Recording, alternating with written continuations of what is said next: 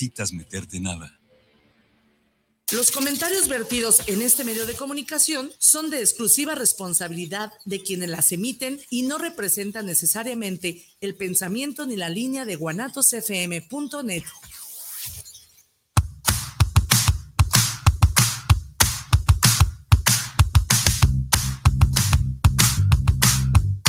Es momento de enterarte de arte, música y entrevistas. Estás en charlas entre tú y yo, Mónica García y Miguel Hernández. Comenzamos.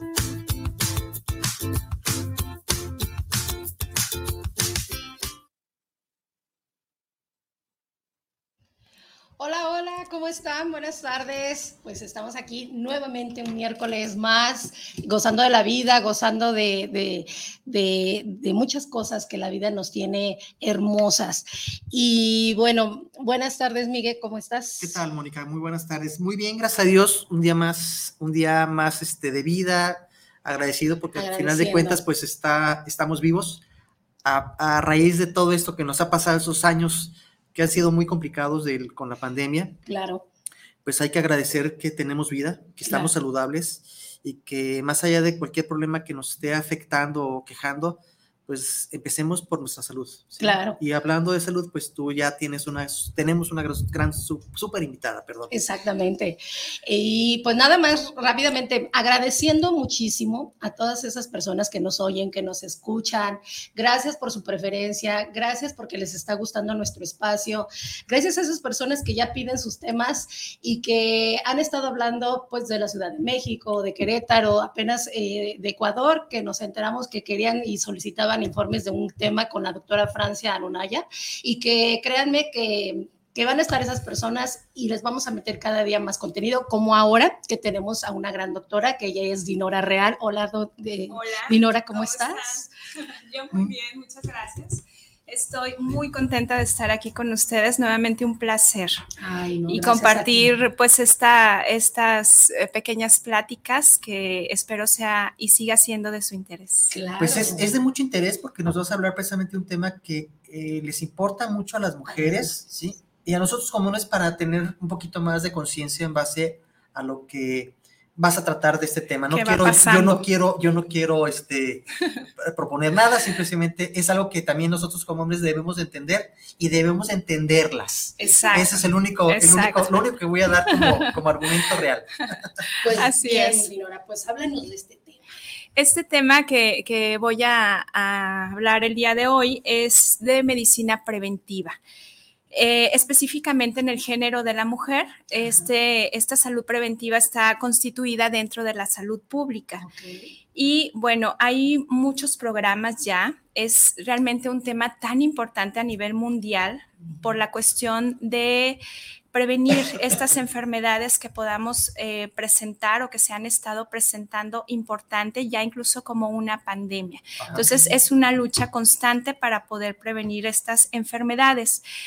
Entre estos programas, la Organización Mundial de la Salud hizo un programa llamado Salud para Todos en el año 2000 y hace un enfoque más positivo hacia la salud, donde eh, menciona que no solo es eh, quitar la enfermedad o la ausencia de la enfermedad, sino enfocarnos al bienestar de la persona a nivel físico, emocional y social, integrar todas estas características para poder tener una salud adecuada.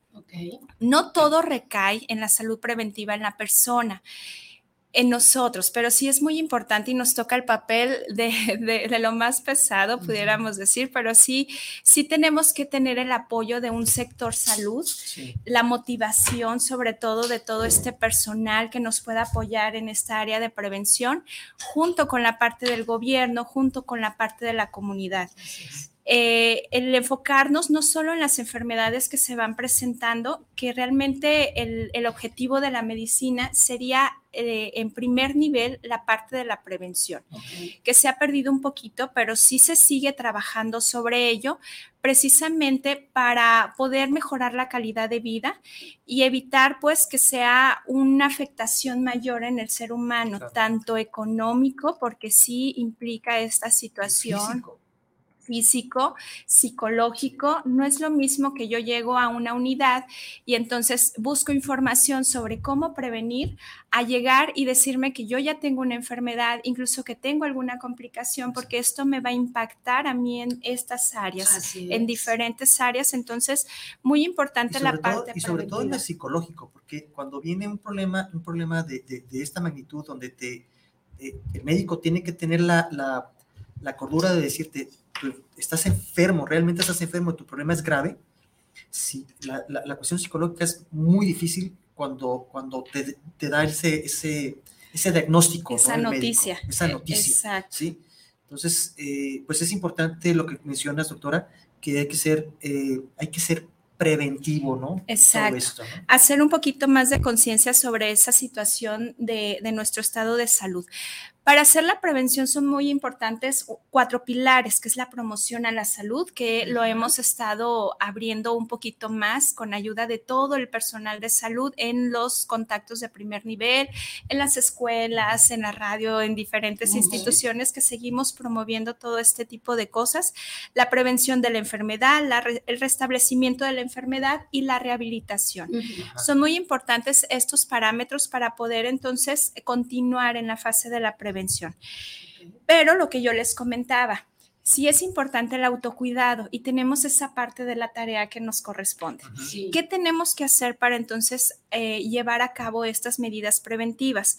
Pues em, lo que podemos hacer es eh, asistir a nuestras consultas médicas conocer sobre el tema, porque también es importante que nosotros eh, tengamos ese conocimiento sobre las enfermedades que a lo mejor en este momento o en esta etapa que yo me encuentro me pueda llegar a estar afectando. Entonces necesito conocer y qué poder hacer.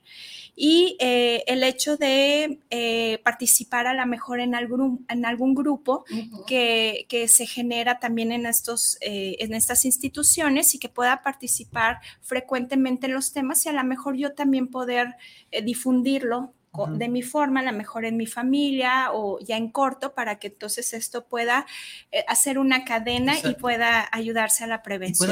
Y puede, ser, un escaparate de cierta forma este, emocional, Exacto. porque eso te ayuda también emocionalmente digo, no, a seguir soportando la, la, enfermedad que, que, va, están padeciendo, pero no se sienten solos porque hay un grupo donde otras personas están exactamente en las mismas condiciones y se acogen entre, sí mismas, ¿no? Entonces, sabes que tú estás padeciendo lo que yo padezco, ¿sí? Entonces, no es ajeno lo que tú estás haciendo, ¿no? Compartimos algo.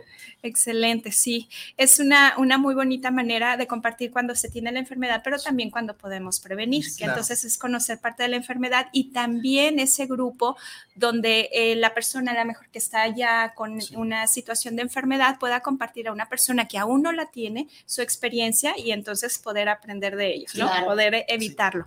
Entonces, eh, comentábamos que para nosotros conocer estos temas es importante lo que se llama determinantes de la salud. La Organización Mundial de la Salud define cómo eh, las circunstancias en las que vive una persona, en las que nace, crece, vive, trabaja, envejece, eh, en el medio en el que nos encontramos, ¿no? Entonces, eh, se puede agrupar por edad. Hay ciertas enfermedades que se pueden eh, agrupar en estos eh, rangos de edad, por ejemplo, de 0 a 5 años, de, 6 a, 9 años, el grupo de adolescentes de 10 a 19, la edad reproductiva de 20 a 49 años y, en adelante. Entonces, esto nos ayuda para identificar qué enfermedades se puedan generar en este grupo de edad. Así yo eh, puedo identificar, ah, yo estoy en este grupo de edad y entonces las enfermedades más frecuentes que puedo padecer yo en este momento, hacer de mi conocimiento ese tema y entonces saber cómo puedo prevenirlo, qué debo de hacer y empezar a acudir a las consultas frecuentes para que me estén informando sobre esta situación que es importante comentarles que no son enfermedades a veces propias de, de la edad. Puede eh, puede ser, por ejemplo, hay un tema muy importante que es la obesidad, la diabetes, que es, un es una pandemia, es un, es un tema importantísimo. y, con conciencia con conciencia que ya se ha estado presentando, que antes pensábamos que era solamente del adulto y no, ya lo estamos viendo en niños.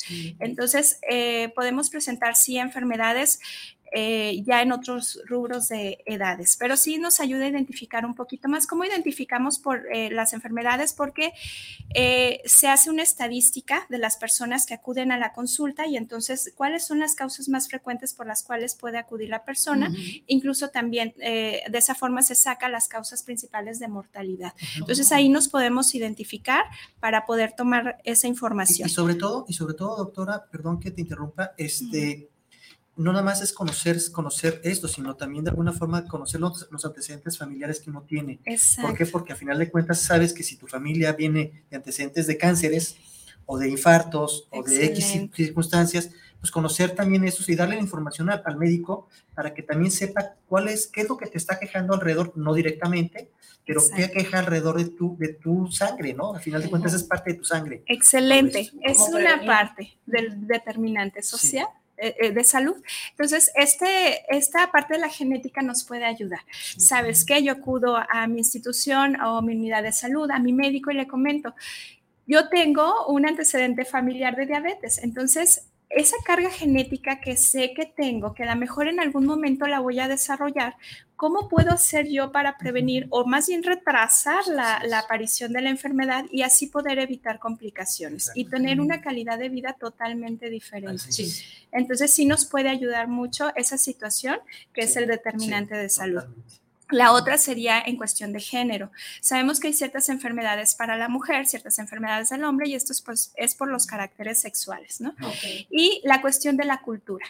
La cultura engloba muchas cosas porque no es lo mismo que una persona, por ejemplo, que vive en la ciudad, a otra persona que a lo mejor se dedica a cuidar un ganado, que a lo mejor no tiene acceso a al transporte, a lo mejor no tiene acceso a los servicios de sanidad, a la educación, a los servicios de salud tan cercanos. Y entonces son enfermedades que quizás van a ser diferentes a las que presente una persona que está viviendo en otro lugar o que se dedica a otro lugar, a otra cosa. Eh, o bien la cuestión del estrés que comentábamos, que también se puede generar por un desempleo, que ahora hemos visto muchas situaciones aparte con la pandemia que se ha suscitado, mucha, mucha de estas cosas del desempleo, del estrés. El recorte económico, la falta de dinero actual, el, el, el, estrés de tener a los hijos en la casa, sobre todo las mamás, este eh, las, las, las, familias, las familias, las familias, las rupturas este, emocionales y, sociales que hay entre todos, porque pierdes amistades o porque dejas de ver amistades, o simplemente la relación entre, entre pareja eh, existe un quebranto. O simplemente no, ahorita con lo de la pandemia se ha desarrollado muchísimo, ¿no? Exacto, todavía más. Entonces, todavía de esta parte de la pandemia, que es también parte de la cuestión preventiva que se ha venido manejando en ciertos... Eh, eh, eh, eh, aspectos que nos han estado implicando para prevenir estas enfermedades. Entonces, a pesar de todo lo que se ha venido de la pandemia, pues todavía tenemos que seguirnos cuidando sobre otro tipo de enfermedades y no dejar de estar al pendiente de estas otras, que son también muy importantes. Entonces, les comentaba que la salud preventiva pues tiene un impacto importante a nivel mundial y se sigue trabajando en los programas por esta cuestión de mejorar la calidad de vida en, el individuo en todos los aspectos. Así es. Y en este caso me voy a enfocar en la parte de la mujer, en, la parte del determinante de, salud de la mujer. Uno de los temas eh, más importantes que me, gusta, me gustaría tocar es el de cáncer de mama, porque es uno de los principales cánceres que se presenta en la mujer. Según la Organización Mundial de la Salud, en el corte del 2020 hubo más de 2.2 millones de mujeres con cáncer. Y la OMS igual predice que una de cada 12 mujeres padecerá a lo largo de su vida cáncer de mama. Entonces es impresionante esta, esta cifra y tenemos que seguir trabajando ante esta situación. Entonces, eh, la Organización Mundial de la Salud pues ha habido o ha estado haciendo algunos programas que se han estado generando, por lo cual ha habido una mejoría en largo plazo, porque sí menciona desde 1980 hasta el 2020 hubo una reducción del 40%. Entonces, pues se sigue trabajando, sí ha estado funcionando esto de, la, de la salud pública, la medicina preventiva, entonces pues vamos a seguir trabajando en ello. Sí, sí, sí. El cáncer de mama se puede presentar a cualquier edad después de la pubertad. Entonces, pues desde ya que tenemos esta parte del, de, de, nuestro desarrollo, ya tenemos que empezar con esa cultura de conocernos, de autoexplorarnos. Okay. Esta, este cáncer al inicio se puede presentar asintomático, o sea, no presentamos ningún síntoma y este es por el lugar donde se asentan las células cancerosas, que es la parte lobular, en la parte estructural que se llama in situ. En esta etapa es cuando la mujer o cuando nosotros tenemos que eh, saber cómo es que tenemos que estar previniendo o estar más en alerta para poder detectarlo a tiempo, porque después esta se va diseminando hacia la parte de los conductos linfáticos, que eh, estos se van o se riegan sí. hacia todo el cuerpo, sí. y después se va hacia los órganos lejanos, que es lo que se llama metástasis a distancia. Entonces, Realmente una mujer que muere por cáncer de mama es precisamente porque hace esta metástasis a distancia y pues ya es una etapa ya muy avanzada. Cuando lo detectamos a tiempo puede ser, puede ser una calidad de vida, una sobrevivencia más del 90%. Entonces estamos hablando que si hacemos una detección temprana... Hasta puede desaparecer incluso, ¿no? Claro, o sea, desaparece y tenemos una sobrevivencia de, de más del 90%. Sí. Entonces, muy importante hacer las revisiones. ¿Quiénes son los más propensos a, a padecer este cáncer? Eh, el cáncer no tiene un factor eh, determinante, decir, a ah, esto es lo que lo causa. Uh -huh. Realmente más de la mitad de las mujeres que padecen cáncer de mama no se ha identificado un factor como tal, pero sí hay varios factores que puedan eh, propiciar este desarrollo, uh -huh. como el consumo del tabaco, el consumo del alcohol, los hormonales en la posmenopausia, nuestros antecedentes reproductivos, a qué edad empezamos nuestra menstruación, uh -huh. a qué edad iniciamos nuestra vida sexual nuestro primer embarazo, eh, nuestra carga genética, eh, la cuestión de la obesidad. Okay. Y algo que nos puede ayudar a evitar este cáncer que ya se ha mencionado en muchas ocasiones, la lactancia materna prolongada, uh -huh. que hay que continuar con, con, ese tema también muy importante. Sí. Y eh, el hecho de hacer ejercicio, la alimentación, que eso ya sabemos que es sí. pilar sí, de la prevención de todas las enfermedades, incluso del estrés, ¿no? Así que es. el ejercicio y la alimentación son de lo más importante. Entonces, para evitar este tipo de, de enfermedades, pues sí necesitamos conocer o, o autoexplorarnos. ¿Cómo, ¿Cómo, nos vamos a autoexplorar? Porque hay técnicas para sí. explorarse. Uh -huh. Entonces, lo que puedo hacer es acudir a cualquier institución de salud con el personal capacitado y que me explique cómo realizarlo.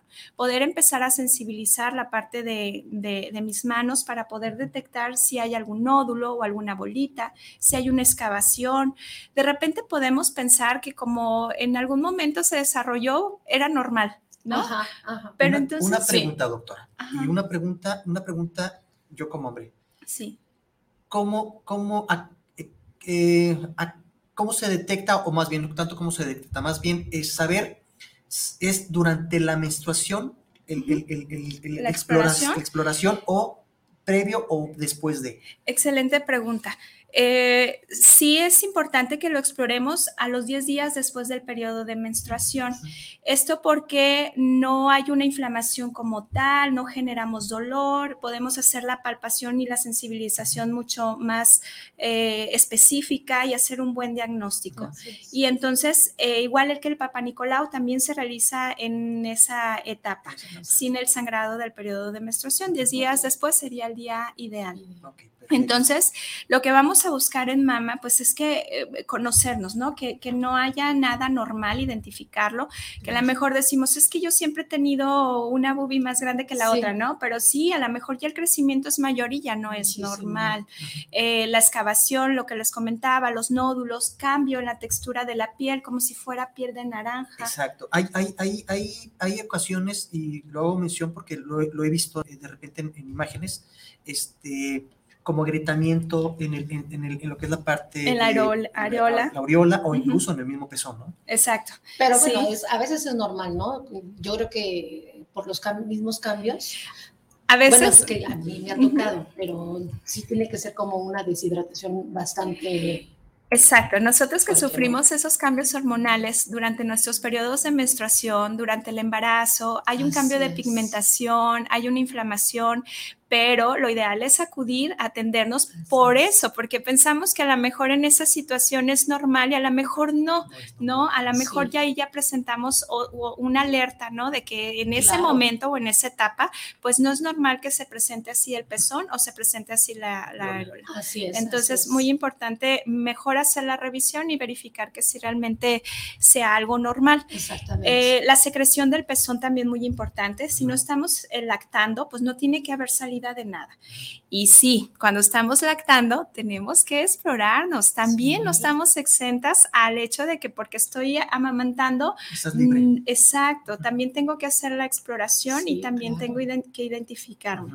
Así es. Em, cualquier eh, eh, un cambio de coloración que a lo mejor pienso ah, es un lunar y resulta que no es alguna otra situación. Entonces, cualquier cambio diferente que noten, ah, hay que acudir a la revisión y que nos puedan enseñar cómo autoexplorarnos los días, muy importante, para poder hacernos la revisión, que sería una vez al mes. En el caso de cuando ya se empieza el, periodo de menopausia o posmenopausia, también tenemos que seguirnos explorando también. ¿A qué edad más o menos entraría la cuestión de la posmenopausia, doctora? Perdón, pregunta. Es, es, es, son preguntas que yo le hago porque a lo mejor van a ser dudas que van a tener las personas que nos están viendo. Claro, la, la, la, menopausia tiene un periodo de, de tres etapas, que es la, la, inicial, que es cuando se empieza a hacer el cambio del periodo de menstruación. Esto es que empiezan las irregularidades, ¿no? Empieza como que ya a, lo mejor abarcar más días o a lo mejor menos días y luego ya después viene el periodo de perimenopausia, que es, es la etapa donde se presenta mm, la menorrea o el cese del sangrado durante un año corrido, 12 meses corridos.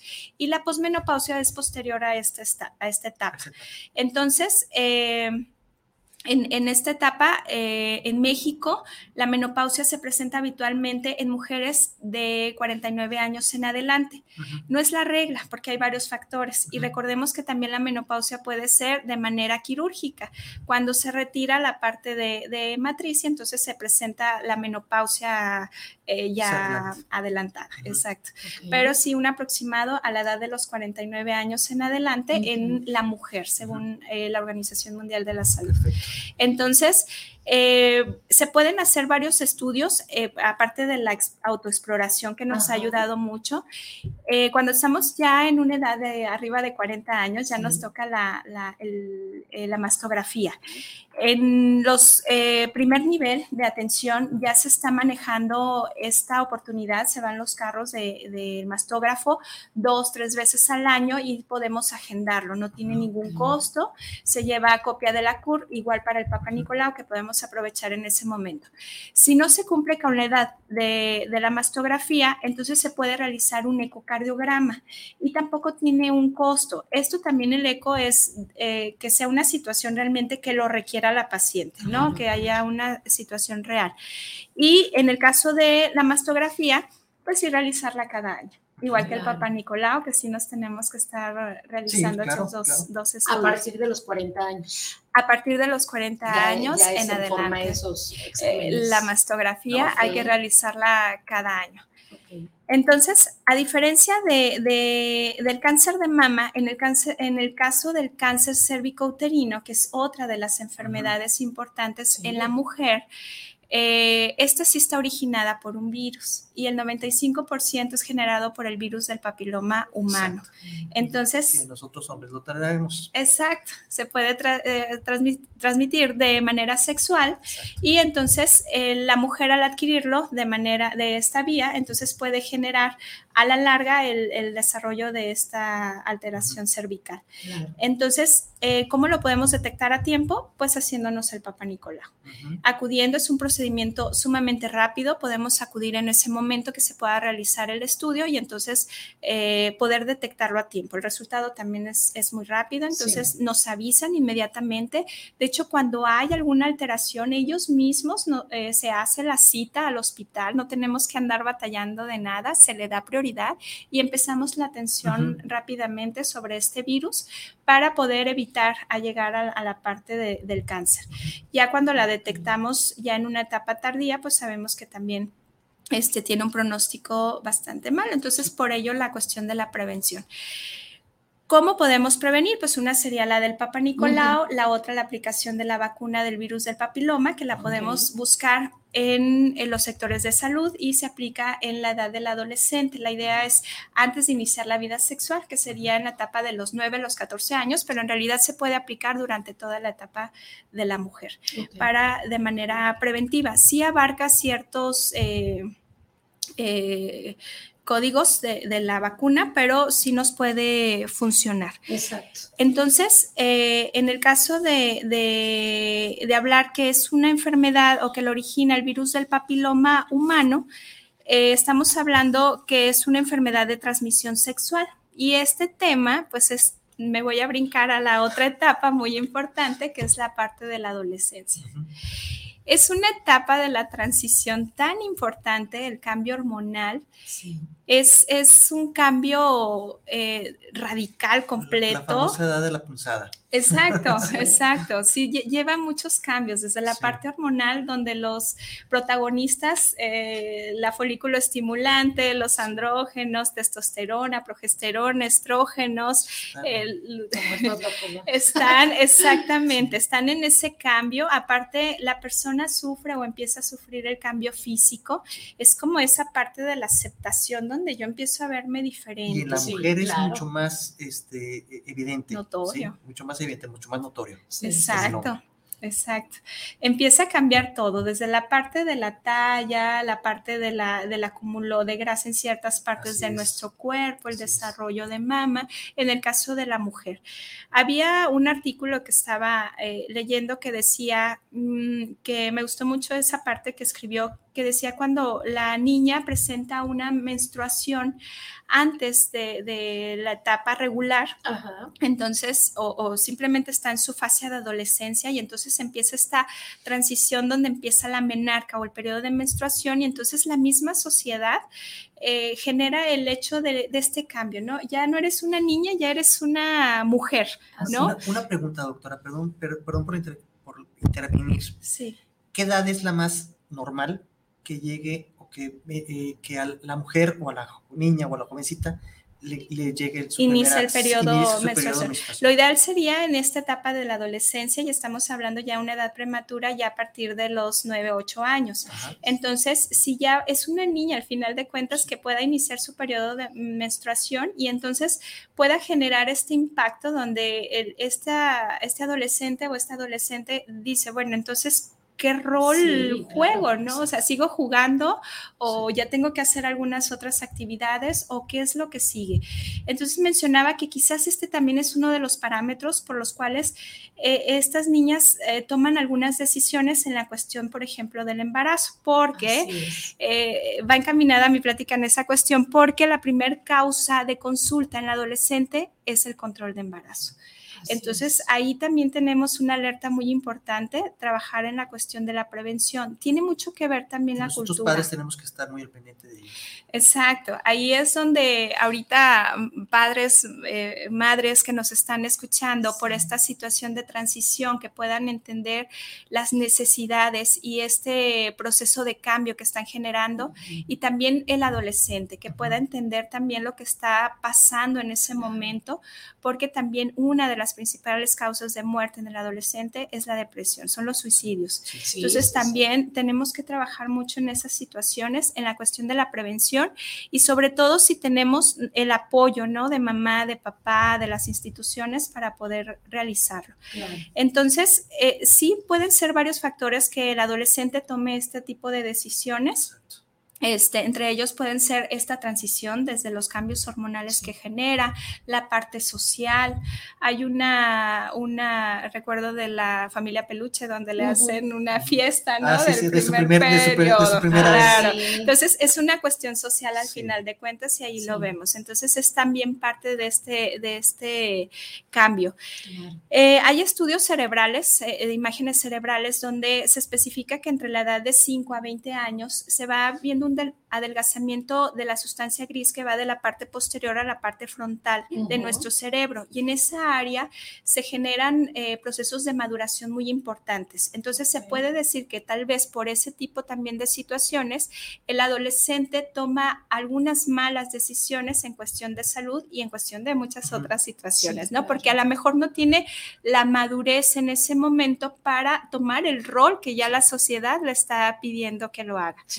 También puede ser la parte cultural, donde dice, bueno, a lo mejor mi mamá, mi abuelita o toda mi descendencia ha tenido un embarazo de manera temprana y entonces también me está generando como ese patrón para que yo pueda continuar con esa situación. o tomar esas decisiones. Muchas veces, que muchas veces, muchas veces, este, hoy, hoy en la actualidad, pues hay que darles más bien la conciencia a nuestros hijos de decir, ¿sabes qué?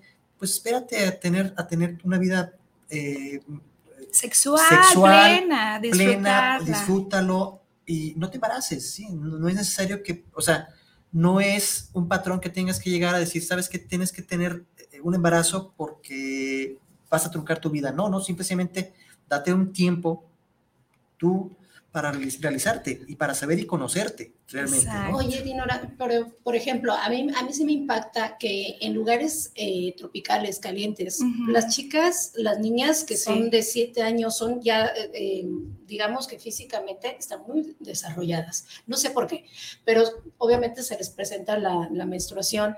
Pero ese cambio que tú dices que se tiene que hacer, o sea, sí, sí es impactante porque sí les pega psicológicamente en qué es que son niñas, la familia luego tiene la culpa porque las hace como ya eres mujer y no es cierto, o sea, están chiquitas. Exacto. Sí, es difícil. Totalmente son niñas. Sí, tenemos que cambiar esa parte de pensar también en, la parte de la sociedad donde podemos, eh, tenemos que generar el papel o el rol que, lleva en ese momento. Eh, cuál sería su rol en ese momento y qué situaciones tengo que alertar ya al tener esa transición. Claro. Eh, con esto tampoco voy a decir que estoy incitando a que eh, inicien una vida sexual, pero sí. es importante como padres, como el sector salud y todas las personas que se acercan, pues eh, sí generar esta información sobre la prevención de eh, enfermedades de transmisión sexual y también el embarazo, porque no nada más es el embarazo. Podemos tener muchas de estas enfermedades que muchas de las ocasiones, como un VIH, este, que al final de cuentas, pues sí cambia tu calidad de vida, ¿no? Entonces, sí es importante hablar sobre los temas, sí se hablan sobre los temas en primer nivel, en todo este tipo, si ellos van y piden el apoyo, claro, lo generamos o si no, el, Sí, son temas de mucha relevancia, ¿no? Eh, los padres. Entonces. Y sobre todo, y sobre todo, doctora, este, eh, que no generemos, no les generemos a nuestros hijos tabúes, ¿no? Sobre todo, es importante. Hoy en día tenemos que tener la apertura con nuestros hijos de decir, de hablar de la sexualidad como si habláramos de la comida que se está preparando el día de hoy. ¿sí? Entonces, tener, tenemos esa, debemos estimar esa apertura que todavía existe mucha, eh, dentro de las zonas culturas donde no se permite o les da pena a los padres o a los hijos de cierta forma, dice, pues no, no quiero tocar el tema porque me da pena con, con mis papás. Creo yo lo más justo es que la mamá le platique a la hija y el padre le platique al hijo. Digo, si hay una pena que mamá le quiera platicar al hijo, pues es natural, ¿no? O sea, el hijo no puede abrirse con la mamá en cuestiones físicas, ¿sí? Eh, y creo que lo más conveniente es que, el papá se acerque, ¿no? Que se identifique. Igual las mujeres, ¿no? Con, las hijas, ¿no? Si no, se, si no hay una apertura más abierta, ¿no? Creo yo que sería algo, algo preventivo también, precisamente para evitar enfermedades. Exacto. Sobre todo esas enfermedades y, sobre todo pues el embarazo que vemos que es la primera causa de, consulta de los adolescentes. Entonces, eh, el hecho de, dar la información de cómo el adolescente se siente, o sea, decirle, sabes que realmente lo que te pasa es por estas situaciones, quizás pueda cambiar su panorama y entonces podamos también prevenir la parte de la depresión, la cuestión de la toma de decisiones en esos aspectos de, de salud. También está en una etapa de adaptación, de saber de, de qué lado me voy, cómo voy a pensar, qué gustos o qué cosas voy a decidir. Por eso es en la etapa también en, la cuestión de las adicciones. Entonces, también es esa parte de transición donde eh, en ese momento busca en dónde encajo, en dónde me voy a poner. su orientación, a final de cuentas, ¿no? no tanto la sexual, sino la orientación hacia dónde, a cuáles, a cuáles son los grupos donde va a encajar, ¿no? Exacto. Y entonces ahí puede haber una influencia también de ciertas situaciones. Entonces, es muy importante estar en alerta los, los padres. Este, también nosotros que podemos captar en los programas de salud que se puedan acudir a los primeros niveles de atención y que se pueda captar a estos niños y entonces empezar. Porque si sí lo hay, hay un programa que se llama PASIA. Eh, que es enfocado a la salud del niño y el adolescente y se hace pláticas por medio de la, promotora en salud, trabajo social, eh, enfermería, médico, nutriólogo, psicólogo. Ya sabemos que esto es un, equipo multidisciplinario que todos tenemos que llevar en, todas nuestras fases. ¿En dónde se encuentra esa plática? Eh, ¿Es solo física o lo puedes encontrar por...? Lo de PASIA, eh, lo de PASIA es un programa que, que, se genera o que es parte también de, de la organización Mundial de la Salud y se tiene ya eh, como un seguimiento sobre eh, pláticas, el, llevar conocimiento a diferentes eh, plataformas, a las escuelas, comunidades, también en el área de, dental, muy importante. Entonces, esa, podemos buscar la información de, de PASIA o bien podemos acudir a cualquier institución de salud y ahí les van a dar información de cómo nosotros o más bien el adolescente, se puede integrar a ese grupo eh, para aprender, aprender de, esta, de estas enfermedades o de estas pláticas y entonces poder hacer la, salud preventiva. Claro, claro. En el caso de los centros de salud existen todos los métodos anticonceptivos. O sea, ya no hay por qué, exacto, no hay excusas, ya es la decisión que toma. Eh, se da la consejería sexual, eh, reproductiva y eh, se adapta el método que, sea de su preferencia, que, se adapte a, su estado de salud. Sí, y no tiene ningún costo. El único método anticonceptivo que te puede prevenir de enfermedades de transmisión sexual y un embarazo sería el condón. Y bueno, lo podemos encontrar en cualquier institución, está de fácil acceso. Entonces, por favor, sí, hagan conciencia o hagamos conciencia eh, en todo el núcleo. Que hagan conciencia a los jóvenes, ¿no? sobre todo que ahora hay muchísima información por todos lados. Exacto. Y que se les brinda, ve aquí, ve allá, lo que tú estás diciendo y ahora es Y el problema, y el problema, no hay problema. Y el problema, Mónica, es ese, que hay mucha información, pero no quieren tomar la información. Porque no les interesa, ese tipo de información no les interesa, les interesan otro tipo de informaciones, pero eso de prevención, de decir, ¿sabes qué? Sobre todo el hombre, ¿sí? Sí. Nosotros hombres, hombres somos muy dados a decir, ah, ya tengo la edad, ahorita me voy a tal lugar y, y o sea, somos responsables.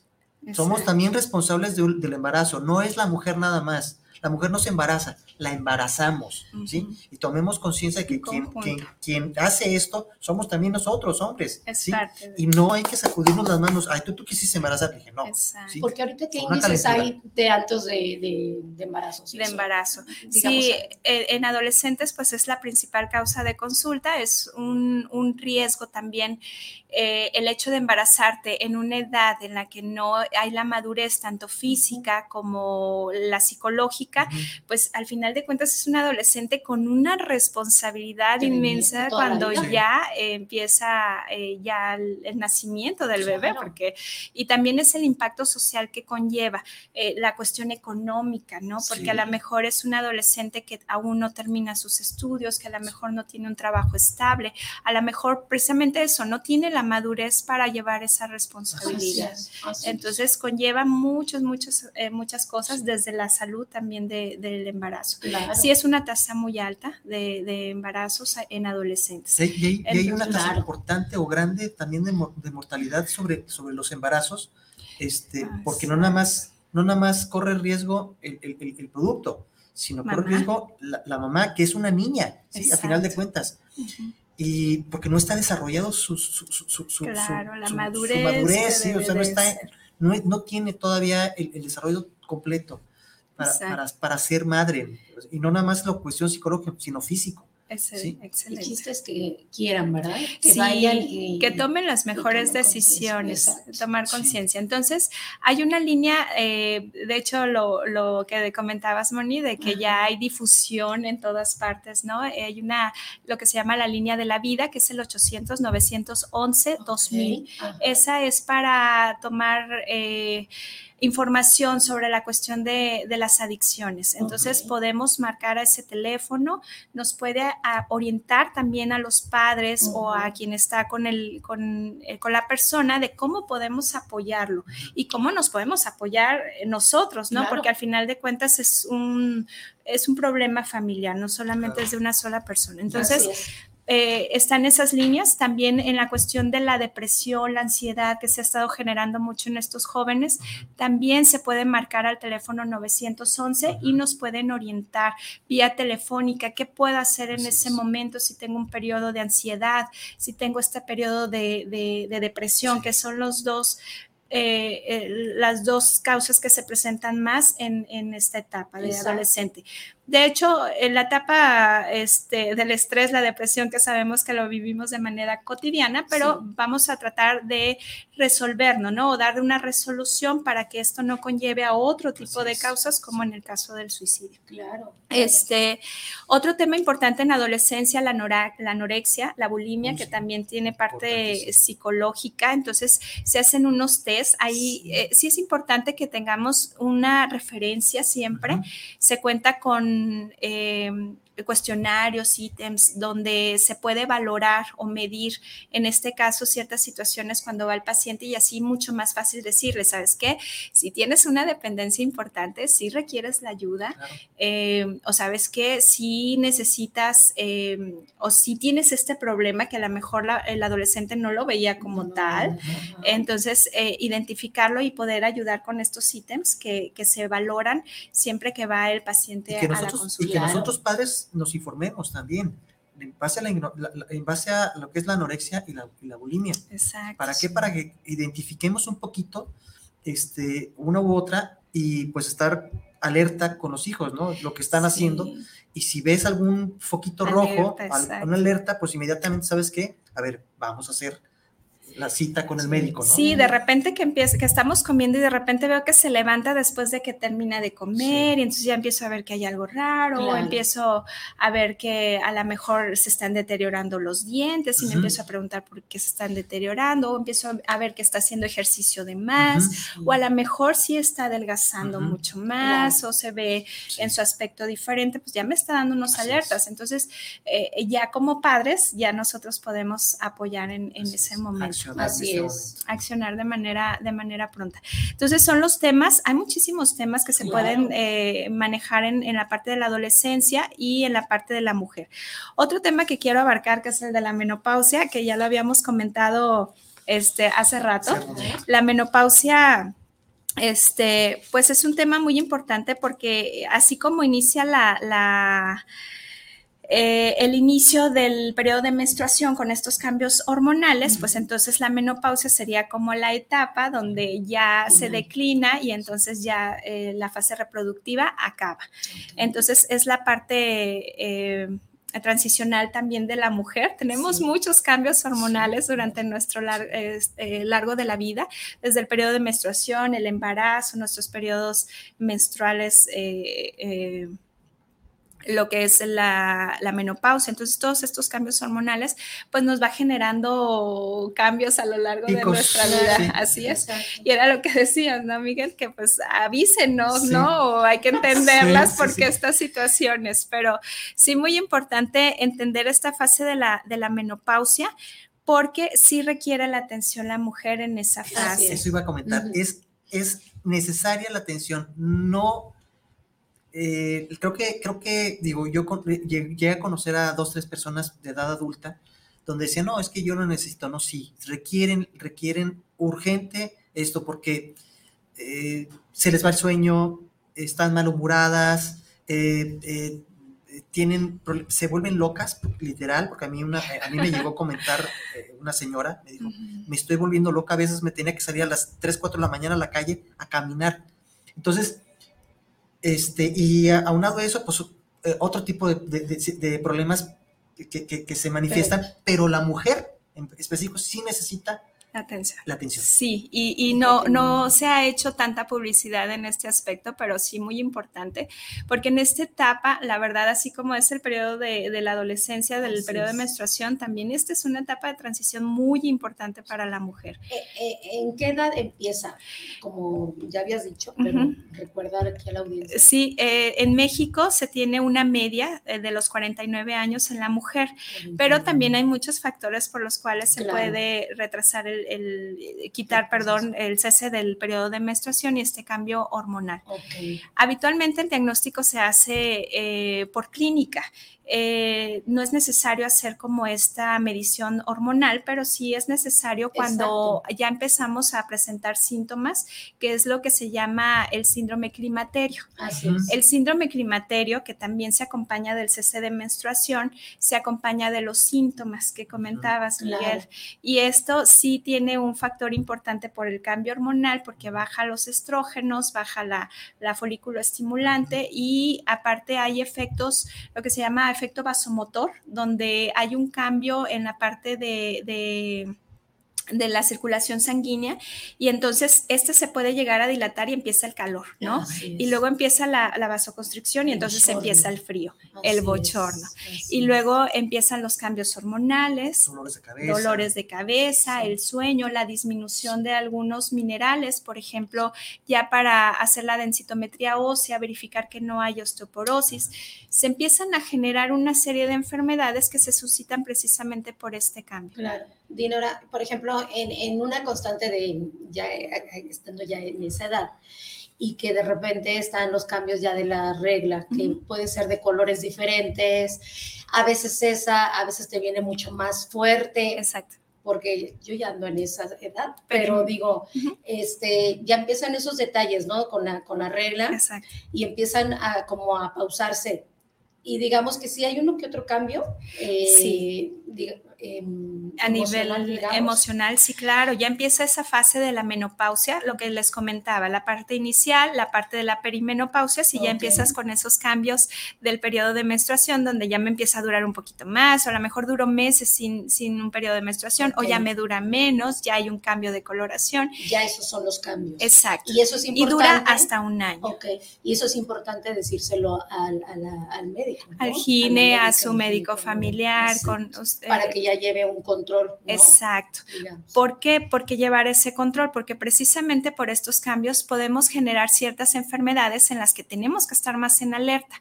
Claro. Esos problemas de, los vasomotores, los famosos bochornos, pues ya empiezo a identificar por qué me está ocurriendo, ¿no? Y entonces también esa fase del cambio hormonal me está generando este tipo de, situaciones de no dormir, el estrés, de ansiedad, y entonces puedo mejorarlo a lo mejor con ciertos cambios de estilo de vida donde yo ya estoy percibiendo qué es lo que me está causando y entonces poder mejorar esa, esa etapa. Pero no hay medicamento aún o ya, ya te empiezan a dar medicamentos. Cuando hay síndrome, cuando hay un síndrome climaterio podemos ayudar para poder equilibrar esas hormonas. Entonces, ah, sí hay una terapia eh, biohormonal o biohormonal, este, pero sí, sí se puede iniciar un tratamiento ya eh, yendo pues a las consultas, haciendo los estudios para verificar que realmente requeremos de esa terapia hormonal, sobre todo en el síndrome climaterio. ¿Forzosamente tiene que haber ese tipo de medicamento? No. ¿O no? No, no forzosamente. Y no todas las mujeres presentan el síndrome de climaterio. Simplemente se ocurre el cese de menstruación, que es la parte de la eh, menopausia, y sin presentar algún síntoma, no en todas pero sí es importante saber que por este decline de las hormonas se puede generar cambios. Por ejemplo, eh, hay aumento de los triglicéridos, unas grasas, aumento del colesterol, y esto nos puede ayudar a desarrollar los famosos ateromas y entonces podemos desarrollar ciertas enfermedades cardíacas, hipertensión, también hay resistencia a la insulina por estos cambios hormonales y pueda desarrollar diabetes.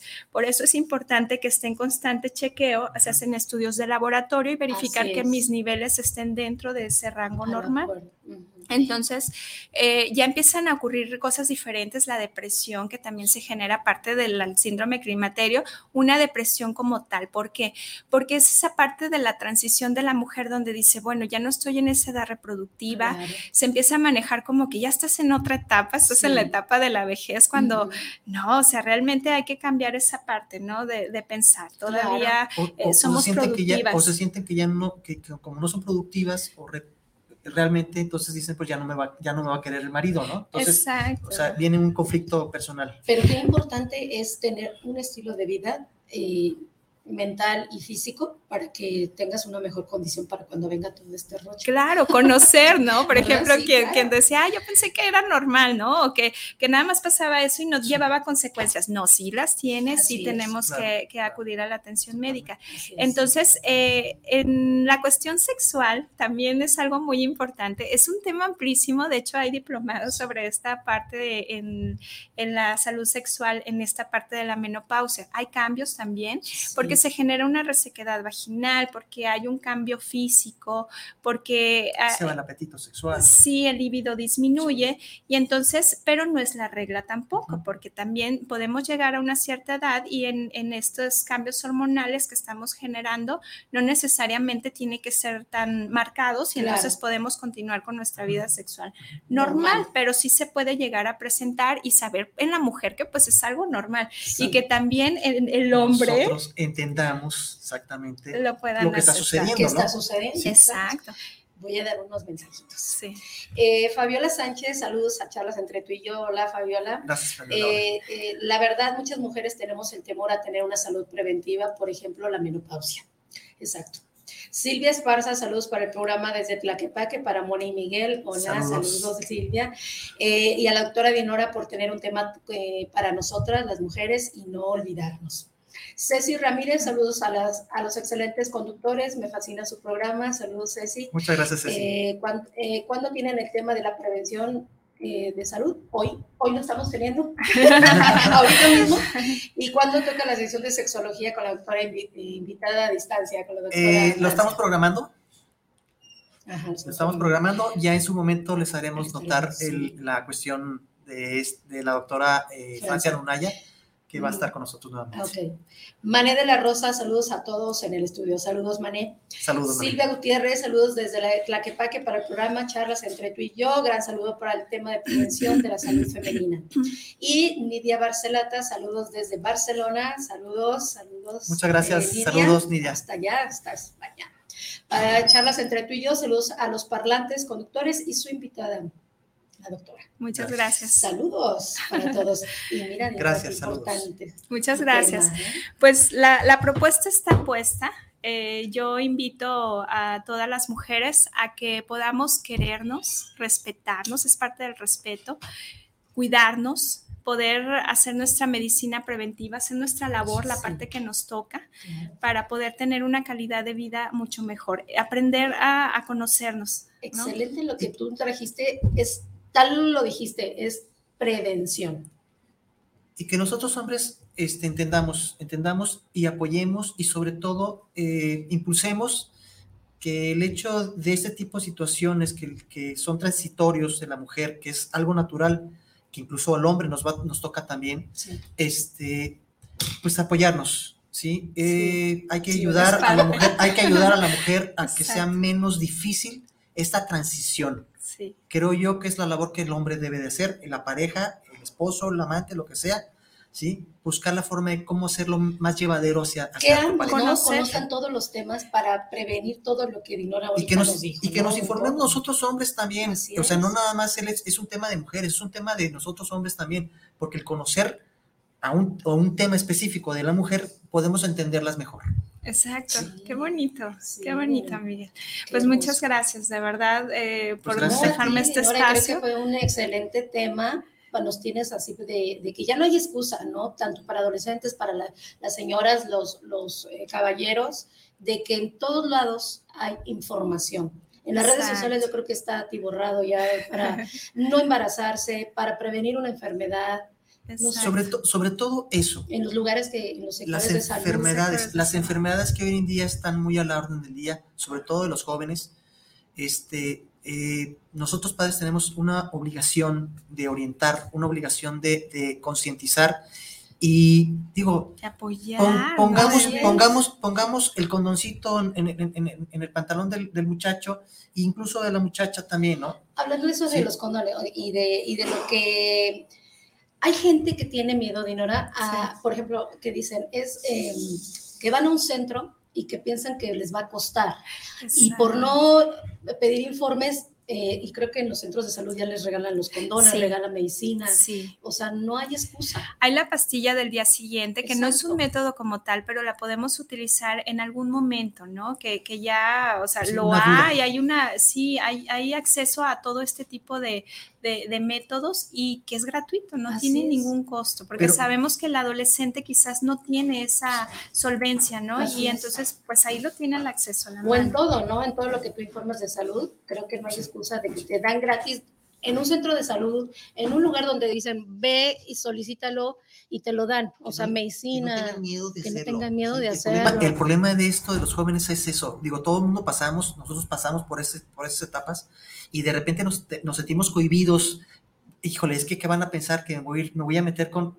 Es preferible, no le tengan miedo, es preferible ir, tomarlo, ¿sí? Y, y, y, y es, es, es, prevención. Pero yo creo que ahora es, salud, es tu salud, ¿sí? Y si ya tú cuidas, vas a cuidar. Yo creo que ahora no, no, no, hay tanta excusa, porque los chavos creo que ahora saben más que en otros tiempos. Exacto. Yo creo que, que nada más es la cuestión de educación, ¿no, Dinora? Sí, sí, el hecho de que acepten esa parte de la educación, porque ya, eh, como decían, ya hay información en muchas partes, ya muchos de ellos tienen ese, esa información sí. y aún así toman ese tipo de situaciones. Entonces, también eh, creo que conlleva ciertas eh, situaciones que habíamos comentado que lo lleva a, a tomar ese tipo de decisiones. Así Entonces, es. es cambiar o aceptar que esa parte eh, tiene que ser normal, tiene que ser algo en mejora de su salud, tiene sí. que ser eh, tomar las mejores decisiones para un futuro, no en ese momento, no para la sociedad, sino Así para es. ti mismo, para tu familia, para tu calidad de vida. Así, y todo entra en que se haga conciencia conciencia para todo, ¿verdad? Exacto. Pues el tema, Ay, el tema, el tema interesante, sí, súper interesante. Ya nuestro, interesante. nuestro tiempo se nos está terminando.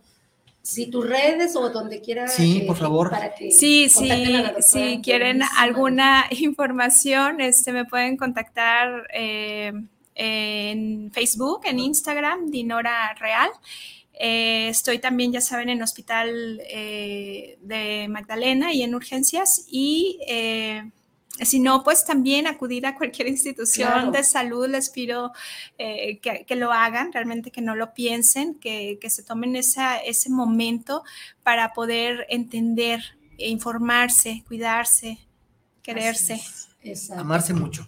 Sí. Pues muchas gracias, Dinora. Siempre va a ser un placer tenerte aquí y esperamos tenerte pronto con otro tema interesante. claro que sí. Sí, la verdad que gusto. sí. Muchísimas gracias. De verdad, es súper interesante tu tema. Creo que, creo que quedó mucho por, por, por sí, seguir platicando, sí, pero bueno, ya tendremos, ya tendremos espacios para que eh, nos sigas dando eh, este tipo de temas, eh, doctora, que son súper interesantes, que al público nos les interesa y a nosotros como hombres nos debe de importar. Y que también haya tema para caballero, porque hay muchos caballeros que sí. son atentos en este programa claro. y que también les gusta que, que sean tomados en cuenta, eh, digamos, claro. en, en, todos los aspectos, ¿no? Sí, bueno, en, en cuestión de salud pública, salud eh, eh, preventiva, sabemos que son temas amplísimos, entonces si hay algún tema que realmente les interese, claro, con mucho gusto lo podemos platicar y sí, hablamos de, del hombre también. Pues ¿no? bueno, se acabó el tema, se acabó el... el, el Quisiera, tiempo. perdón, nada más este, felicitar a todos los odontólogos en su día. Ay, felicidades eh, a los odontólogos. Sobre todo a mi esposo, a Irra. Y pues, Saludos, muchas felicidades. Doctor. Pues bueno, pues gracias amigos, quienes nos escucharon, quienes nos vieron. Cuídense mucho. Muchas gracias. Denle likes, denle likes, a nuestro programa, por favor. Muchas gracias. Que tengan bonita Hasta tarde. Pronto. Gracias. Bye bye. Qué pues, bonito. Padrísimo. Qué bonito.